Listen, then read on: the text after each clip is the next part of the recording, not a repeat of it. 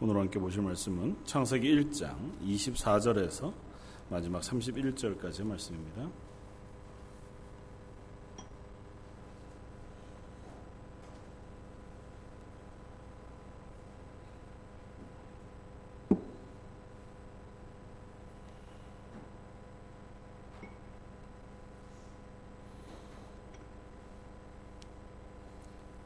창세기 1장 24절에서 31절까지.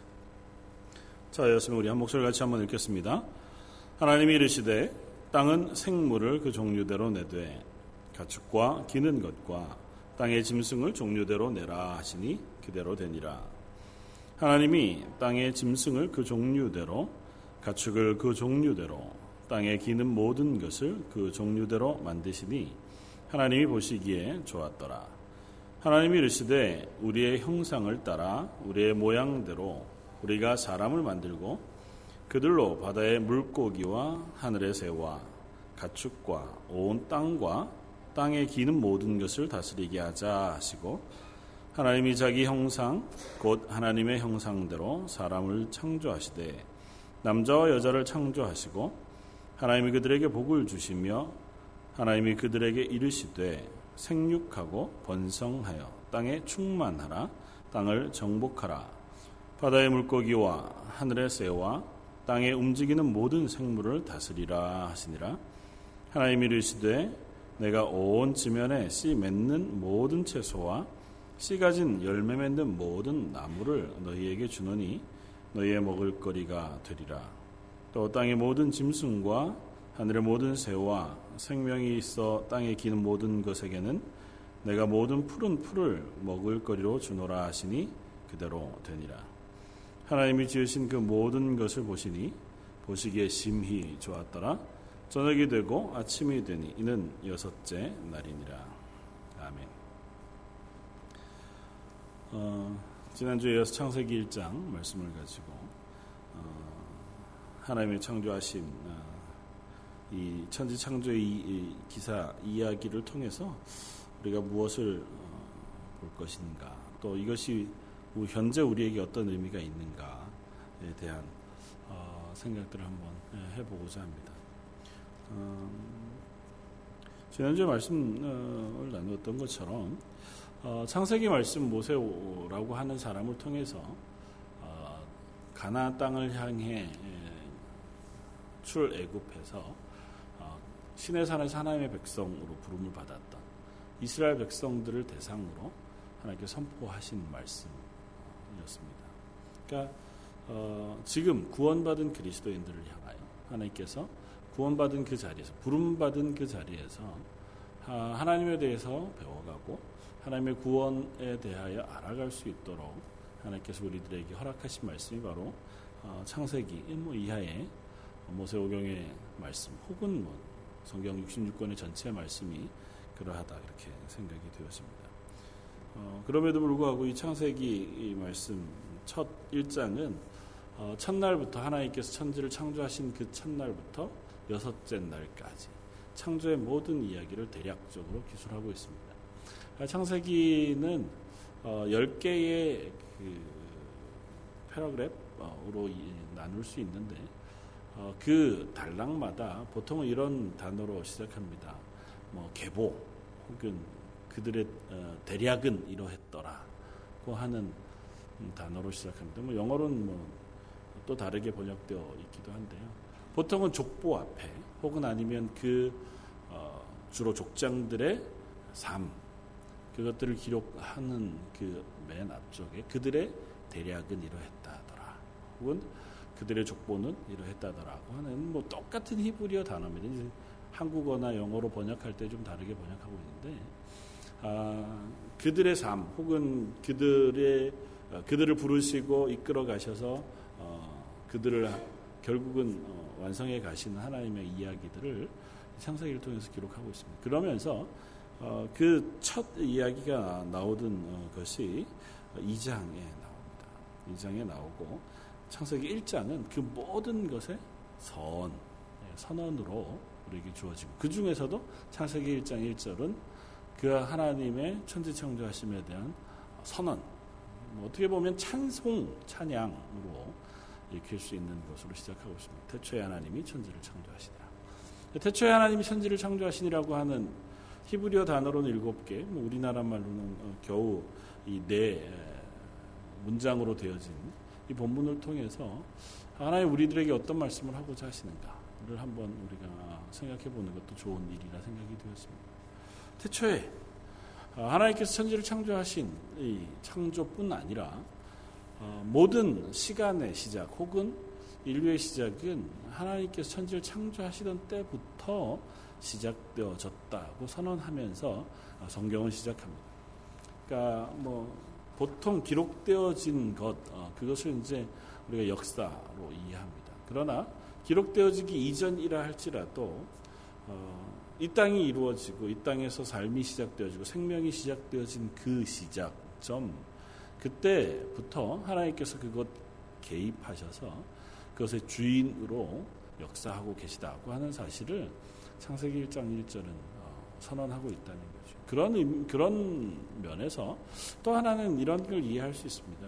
신앙은 결코 신화나 혹은 의식에 불과한 것이 아니라 역사 속에 존재하는 것이다. 삶의 실제 속에 존재하는 것이라는 것을 우리가 이해해야 합니다. 하나님께서 천지를 창조하셨을 때 그 시작부터 요한계시록 마지막 하나님께서 이 세상의 모든 역사를 마무리하실 그때까지 이 세상은 실제로 존재합니다. 가시적으로 존재하고 그 시간의 흐름을 따라서 하나님께서 그 시간의 흐름을 놓치지 않고 진행하게 하셨습니다. 얼마 전 우리가 살펴보았던 것처럼 어, 노아의 홍수 이후에 노아에게 하나님께서 축복하시면서 어, 계절 하루에 해가 뜨고 해가 지고 또 겨울이 오고 또 여름이 오고 신문과 거둠이 반복되어지는 이것이 계속되어질 것이다라고 하는 하나님의 말씀 속에 하나님께서 이 역사를 시작하셨을 때부터 역사를 마감하실 때까지는 하나님의 은혜 가운데 이 시간들을 그대로 유지시키시겠다고 선언하고 계시다는 겁니다. 그리고 그 시작이 바로 창세기 1장 1절에 선언하고 있는 태초에 하나님이 천지를 창조하시더라. 시간의 시작, 그 시점부터 하나님께서 개입하셨다.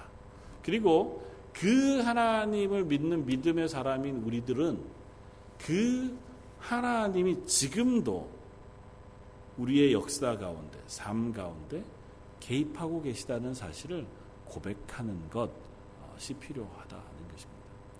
그러니까 저와 여러분들의 삶이 신앙생활이 어, 철저하게 우리의 삶 혹은 우리의 실제 생활에 기반해서 어, 하나님을 신앙하는 삶이 되어야 하겠다는. 그러니까 주일날 예배할 때 정신적인 면에서 혹은 마음의 위안을 얻기 위해서 하나님에 대한 신앙을 갖거나 하나님을 의지하는 것에 불과한 것이 아니라 내 삶의 모든 순간 내가 먹고 마시고 사람들을 만나고 돈을 벌고 혹은 뭐 심지어 놀고 즐거워하는 그 모든 순간에 이르기까지 그 모든 시간이 다 하나님의 시간 속에 존재하고 것이다.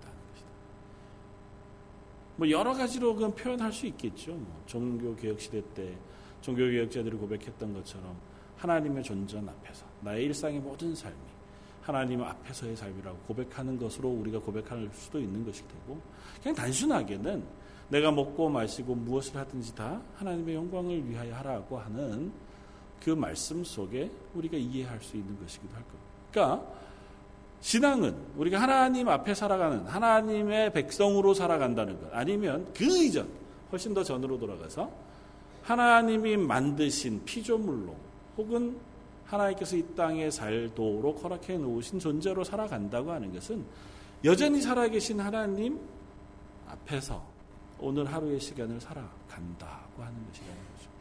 그리고 이것을 놓쳐버리면 우리의 신앙은 자칫 잘못하면 어, 우리의 삶과는 좀 동떨어져 버린 어, 것이 되어 버리고 말 때가 많습니다. 실생활은 우리가 믿는 믿음과 전혀 별개의 것으로 살고 우리가 신앙 생활하고 믿음 생활하는 것은 종교적인 부분에서만 어, 신앙 생활하는. 그러니까 어, 많은 그리스도인 기독교회가 그런 실패들을 가지고 있어 왔던 것 같고 그래서 인간이 끊임없이 빠지기 쉬운 실수이기도 한 것 같아요.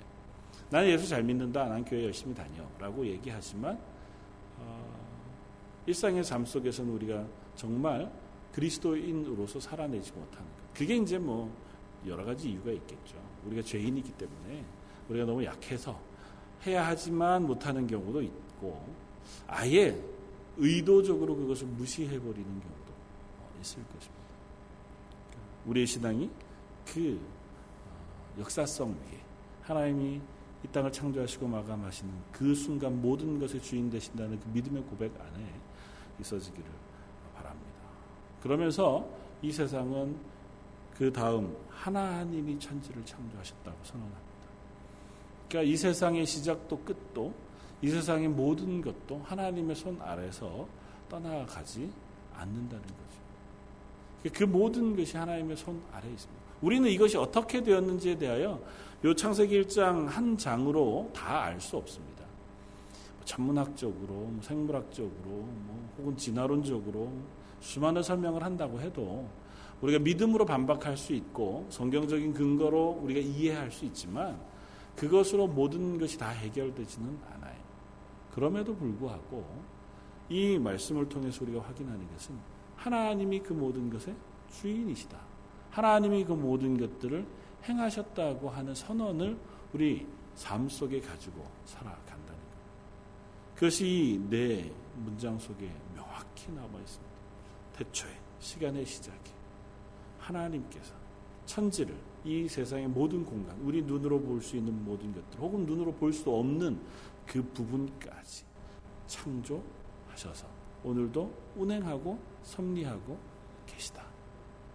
이것이 저와 여러분들의 믿음의 고백이길 바랍니다. 그냥 문득문득 생각나는 것이 아니라 삶의 순간순간마다 이 모든 것이 하나님의 손 안에 있습니다 하고 우리가 고백하고 그걸 부, 어, 붙잡고 갈 수 있는 삶이기를 원합니다.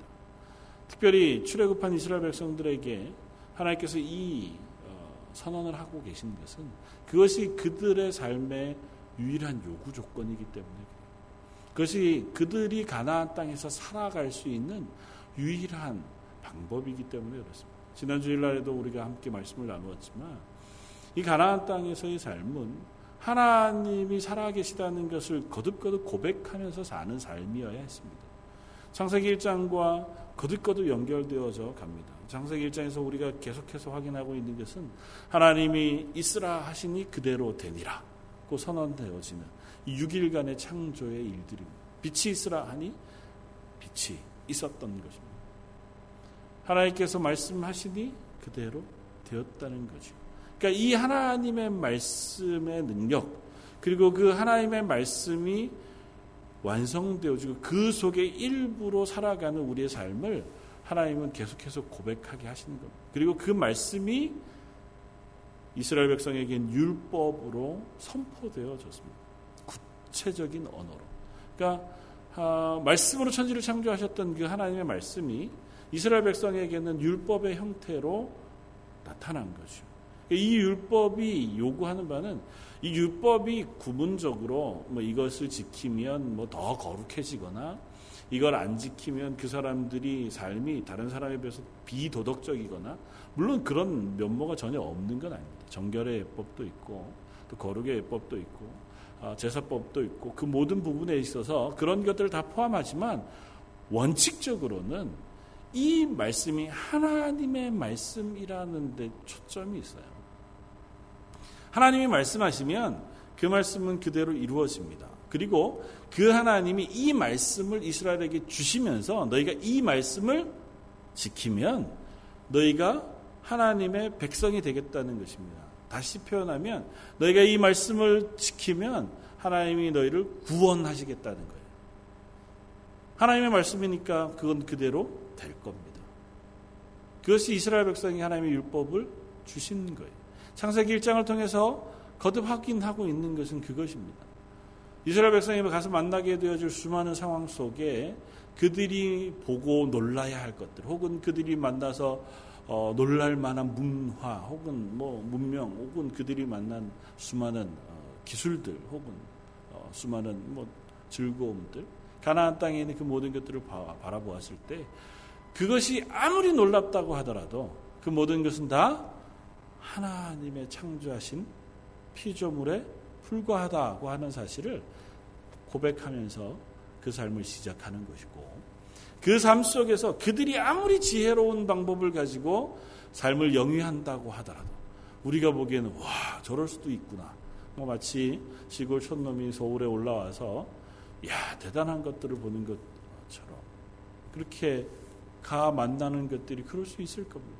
어, 안 그렇겠어요? 상상해 보시면 40년 광야에서 아무것도 없는 땅에 그저 텐트 하나 치고 살아가던 사람들이 가나안 땅에 들어가서 논밭 경작을 하고 집을 짓고 문화를 가지고 살아가는 사람들을 만났으니까 그런 것들을 만났다 할지라도 그들이 그것 속에서 하는 수많은 지식과 지혜, 수많은 이야기들을 듣는다 할지라도 그들이 오히려 붙잡아야 할 것은 그들의 조언이나 그들의 삶의 태도가 아니라 하나님의 말씀이라고 하는 사실을 선언하고 있는 거예요. 그리고 그걸 경험하게 하시는 거예요. 이 땅에서 사는 삶은 그 삶의 고백을 우리가 확인하며 살아가는 삶. 그래서 창세기 1장부터 그 사실을 우리들에게 거듭거듭 확인시켜 주는 거예요. 그래서 때로는 가혹해 보이는 믿음의 고백을 우리들에게 하게 하십니다. 오, 그렇게까지 우리가 오, 하기 쉽지 않은데요. 주일날 살펴보았던 것처럼 안식년, 안식일. 그냥 우리가 일상의 삶 속에서 특별히 현대화되어져 복잡한 시대를 살아가는 현대 삶 속에서 우리가 그 고백을 가지고 살아가기가 참 쉽지 않습니다. 그냥 무작, 무조건 주일날 하루는 24시간 어, 옛날 어르신들처럼 어, 주일 12시가 딱 시작되면 아무것도 안 하고 12시 딱 될 때까지는 그냥 교회 가거나 집에 와서 성경을 읽거나 교제하는 걸로만 시간을 보내는. 물론 그렇게까지 우리가 해야 하지만 그것뿐만 아니라 그 고백 속에 담겨져 있는 하나님의 요구. 그러니까 너희가 너희의 삶의 모든 것이 하나님의 손 안에 있다고 하는 사실을 너희가 정말 믿느냐고 하는 믿음에 전 믿죠라고 대답할 수 있느냐는 겁니다. 이 하루 기꺼이 내가 하나님 앞에서 안식하고 하나님의 은혜를 우리가 기억하며 살아가도록 내가 내 삶을 생계를 위하여 수고하고 노력하고 애쓰고 땀 흘리지 않아도 이 하루는 하나님의 나의 삶을 책임져 주실 것을 믿습니다고 하는 고백을 네가 가지고 있느냐는 거죠. 우리에게 그걸 요구하십니다. 안식년 6년 동안 열심히 우리가 땀을 흘려서 논 밭을 경작합니다. 7년째 되던 해는 그 땅을 그냥 놀려두는 거예요. 그 나무를 그냥 놀려둡니다. 저절로 난 나무의 열매는 안식년에도 따먹을 수 있습니다. 그리고 내가 경작하던 포도나무에 그 열매들도 그 저절로 나는 것을 따먹습니다. 그러니까 지나가던 가객들도 얼마든지 그것들을 따먹을 수 있도록 하는 거예요. 그때는 그 농사 자체를 쉬는 거예요. 그러면서 그 수고와 애씀을 내가 하지 않아도 내 삶의 생계를 하나님이 책임져 주십니다고 하는 고백을 그 시간 동안 하는 겁니다. 하나님은 그 고백을 하는 이들의 삶을 책임져 주시겠다고 선언하신다는 거죠. 그것이 이 이스라엘 백성, 구원받은 백성들의 삶 속에 요구되어지는 것이고, 지금 저와 여러분들의 삶 속에도 요구되어지는 것일 겁니다. 저희가 그것을 잘하면 하나님이 그 다음에는 어우 훨씬 더 많은 것을 맡기시고, 물론 뭐 그러나 궁극적으로 이 땅에 삶 사는 동안 그걸 그냥 확인하고 가는 거예요.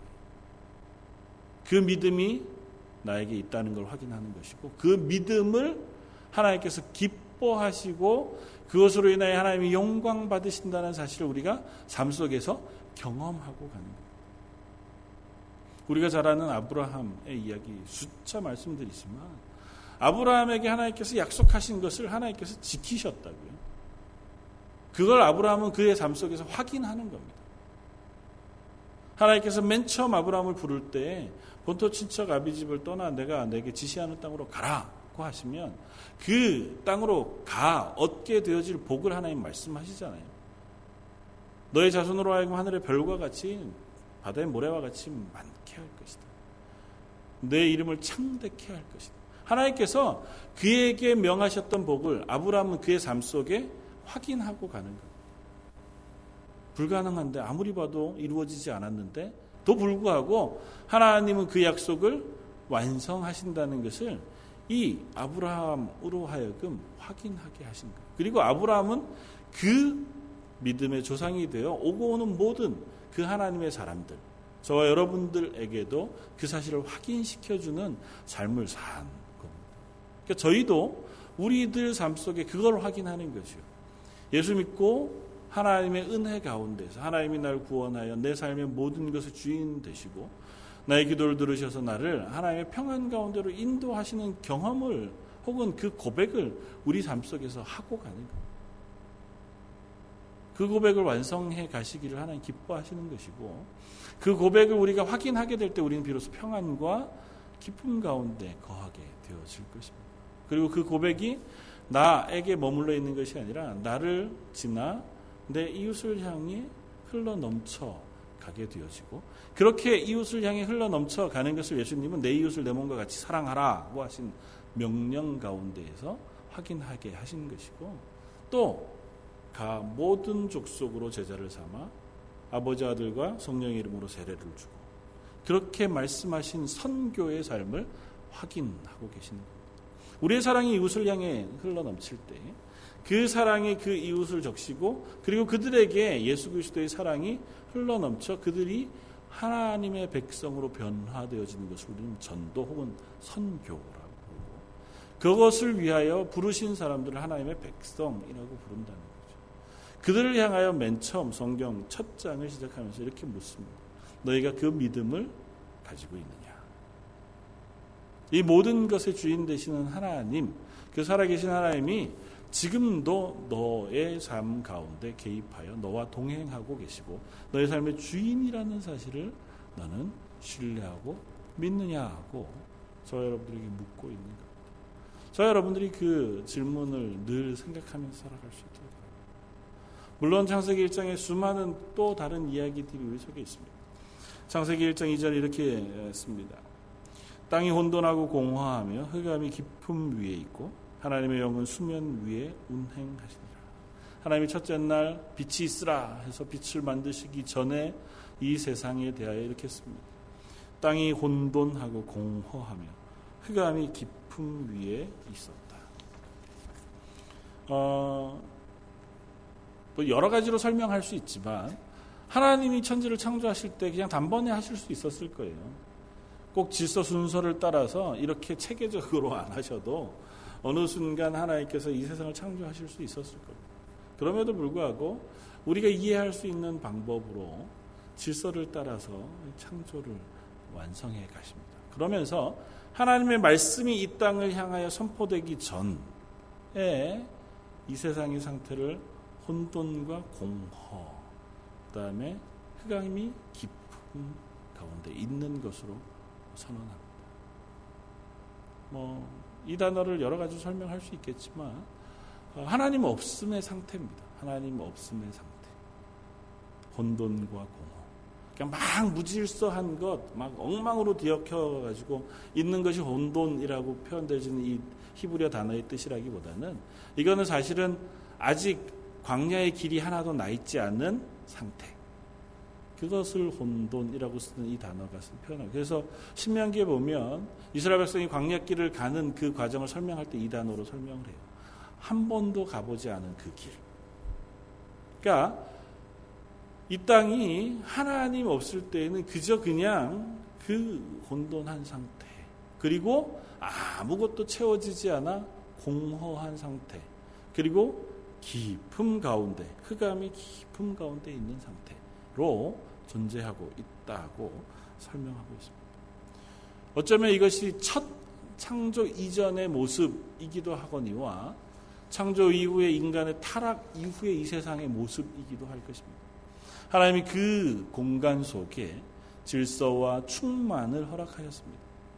하나님께서 하늘과 땅을 나누시고 하늘 위의 물과 땅 아래 물로 나누시고 그리고 물들을 모으시고 물 가운데 있는 산들을 세우셔서 땅과 물을 나누시고 땅 위에는 식물을 내게 하셔서 그 식물들이 번성하게 하시고 그 이후에 물속의 물고기와 하늘의 새들, 별과 해와 달, 그리고 땅 위의 동물들과 인간까지 창조하셔서 그 모든 것들을 충만하게 채우셨습니다. 그리고 하나님 보시기에 심히 좋았더라고 하는 하나님의 감탄으로 창세기 1장은 마무리가 되었습니다. 하나님이 이 땅을 그 혼돈과 공허 가운데 그것을 질서 있게 정리하시고 그 가운데 하나님의 충만한 것으로 차곡차곡 채워가시는 이 모습으로 천지의 창조의 모습을 설명하고 있는 것은 이 천지의 창조의 모습처럼 하나님이 우리의 구원을 또한 이와 같이 질서의 대로 하나님께서 완성해 가실 것에 대한 힌트이기도 합니다. 하나님 말씀으로 이 세상을 창조하시잖아요. 요한복음 1장은 태초에 말씀이 계시니라고 선언하고 그 말씀이 육신이 되어 이 땅에 오셨다고 선언합니다. 그 말씀이 육신이 되어 이 땅에 오신 분이 바로 예수 그리스도라고 말씀하십니다. 이 땅이 하나님의 천지 창조하신 그 아름다움과 온전함 속에 있었다가 인간이 하나님을 범죄하여 하나님의 말씀을 어기잖아요. 하나님의 말씀을 대항해서 그 말씀을 어겨 그것이 죄가 되어 이 땅 가운데 죄가 들어옵니다. 그러니까 죄라고 하는 건 하나님의 말씀에 순종치 않고 그걸 거부하는 거예요. 하나님 말씀 없이 이 땅의 삶을 살아가는 겁니다. 하나님의 뜻, 하나님의 말씀, 하나님이 우리를 향하여 요구하시는 것들을 거부하고 내 마음의 욕심을 따라 내 마음이 내 스스로의 왕, 하나님이 되어 사는 삶. 그것이 이 세상의 죄악된 삶이고 그것의 삶은 또다시 하나님 원래 만드셨던 질서와 충만으로 영광 가운데 심히 아름다운 모습에서 혼돈과 공허를 향해 나아가게 되어져 버리고 말았다. 그리고 그 혼돈과 공허의 절정의 모습은 노아의 홍수 혹은 바벨탑을 통해서 우리가 확인할 수 있습니다. 인간의 죄악은 끊임없이 자기의 욕구, 자기의 욕심, 자기가 주인이 되는 삶을 살다가 보니까 결국은 하나님의 말씀과 관계없이 서로의 목적과 서로의 방법이 뒤엉켜 살아가게 되었습니다. 그 중에서 훨씬 더 힘이 센 사람이 그 질서를 갖게 되고 그 질서라고 하는 것은 결코 하나님의 질서와는 다른 질서가 이 땅에 존재하게 거죠. 또 다른 힘이 생겨나면 이 질서는 깨어집니다. 그걸 철학자는 뭐 정반합 이런 식으로 설명하기도 했잖아요. 하나의 힘이 일어나면 그 힘에 반대되는 세력이 일어나고 그것이 이 힘을 무너뜨리고 나면 이 두 개가 융합해서 또 다른 하나가 되고 그걸 또 반대하는 또 다른 세력이 일어나고 역사를 이해하는 방법이 주로 어, 그것이었습니다. 이 세상의 질서는 그렇습니다. 이 세상의 질서는 그 하나로 완전할 수 있는 질서가 없습니다. 하나님의 형상으로 지음받아 인간은 하나님의 그 지혜를 가지고 있는 존재들입니다. 하나님의 선하심을 가지고 있는 존재들임에도 불구하고 그런 인간들이 내놓은 수많은 질서, 수많은 방법들, 그것들이 어느 것 하나 완전한 것이 없었다고 하는 사실을 우리는 늘 확인합니다. 그리고 그것을 추구해 왔던 수많은 인생들이 늘 공허해 왔다고 하는 것도 우리는 확인합니다. 다시 말하면 하나님이 창조하여 완성해 놓은 그 삶 속에 하나님의 말씀을 어겨 죄악 가운데 거하게 되어진 인간의 삶은 또다시 공허와 혼돈 가운데로 떨어지게 되어진 거죠. 그 공허와 혼돈 가운데 있는 인생, 죄악 가운데 있는 인생을 향하여 하나님의 말씀이 다시 선포되었습니다. 그걸 구원이라고 이야기하고 그 말씀이 바로 육신이 되어 오신 예수 그리스도시라는 거예요.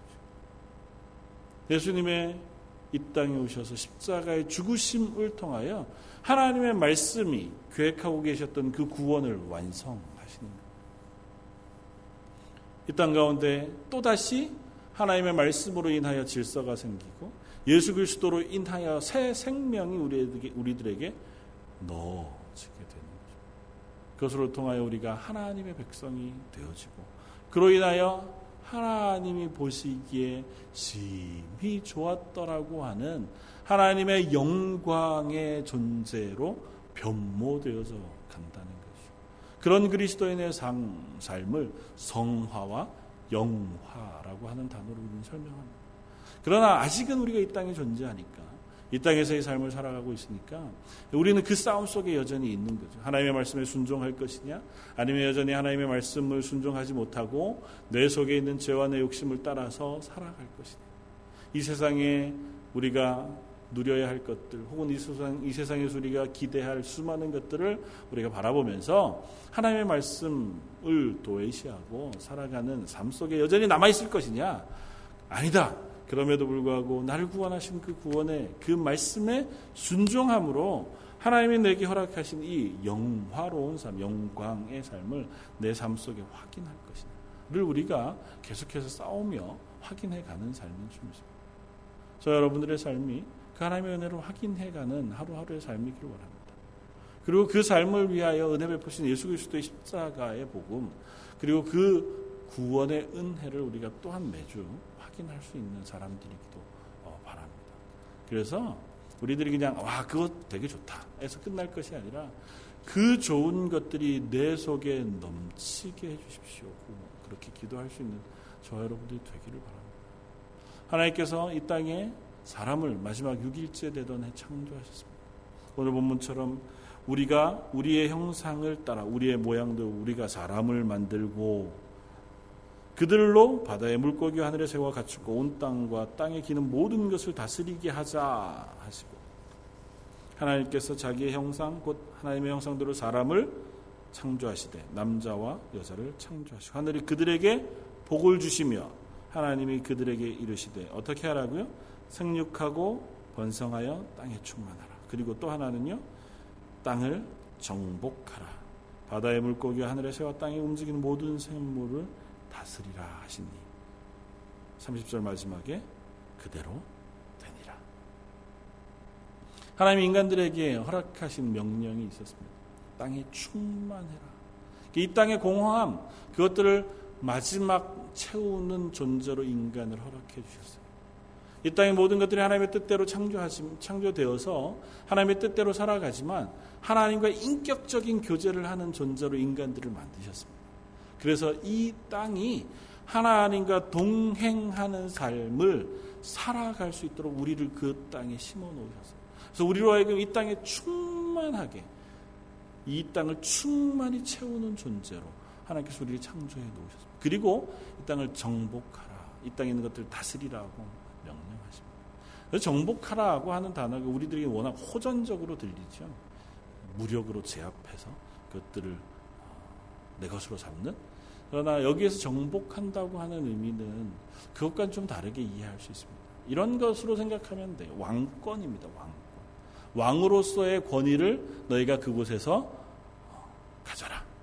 하나님께서 우리들을 왕 같은 제사장으로 부르시잖아요. 온 세상의 왕적 권위를 가지고 이 땅을 정복하여 살아가는 존재로 우리를 부르셨습니다. 그런데 왕이라고 하는 그 왕의 권한이 인간이 살아오는 삶 속에서 늘상 오염되어 있었습니다. 스스로가 하나님의 존재였어요.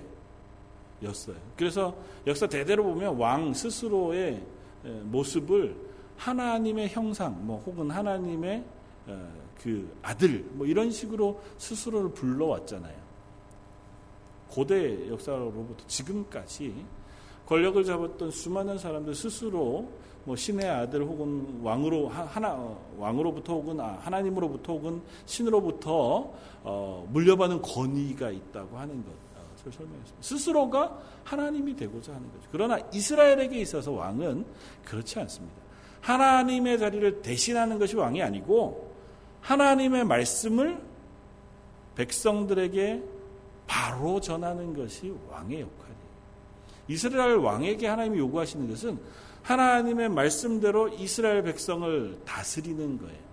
하나님의 말씀에 순종하도록 모범을 보이는 것이고 그 하나님의 말씀이 잘 이 삶, 이 백성 가운데 이루어지도록 그들을 다스리는 역할을 왕이 하는 겁니다. 다시 말하면 이 땅을 정복하라 그것을 다스리라고 하신 하나님의 명령은 하나님의 말씀대로 이 땅의 모든 것들이 운행해 갈 수 있도록 우리들에게 그 역할을 부여하시는 것입니다.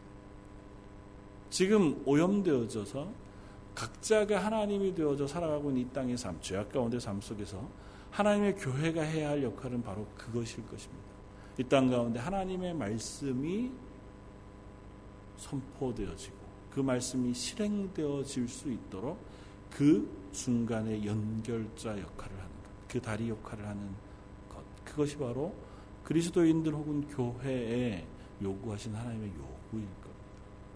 하나님 서로 사랑하라고 하신 그 말씀을 세상은 감당하지 않니할지라도 우리는 그것을 감당해 내므로 이 땅이 하나님의 말씀이 선포되어지는 삶을 살아가도록 너희 안에 있는 나그네와 가부와 고아를 선대하라 약한 자를 선대하라고 하신 하나님의 말씀이 우리를 통해서 이 땅 가운데 이루어지도록 그 역할을 감당하는 것이 하나님의 교회인 줄 서로 용서해라 서로 자기를 낮추어 서로를 섬겨라고 하는 그 말씀들이 저와 여러분들을 통해서 이 땅 가운데 이루어지고 확인되어지고 그것을 통해서 하나님의 영광이 드러나고 확인되어지게 되어지기를 주님의 이름으로 부탁해 드립니다.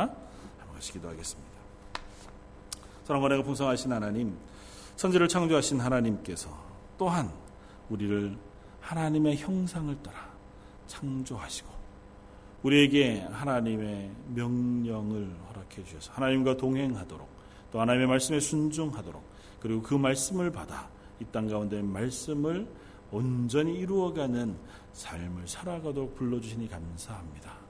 여전히 저희는 죄악 가운데서 우리의 욕심을 따라 살아가는 사람들이지만 우리 속에 예수 그리스도의 보혈의 피로 새로운 말씀을 흘려 주셨사오니 저희 그 말씀에 순종하여 하루하루 하나님의 은혜를 경험하고 그 말씀이 우리의 삶을 바꾸고 우리의 삶을 넘어 우리의 주변을 향하여 흘러 나아가는 귀한 역할을 감당하는 하나님의 사람들 교회가 되게 하여 주옵소서.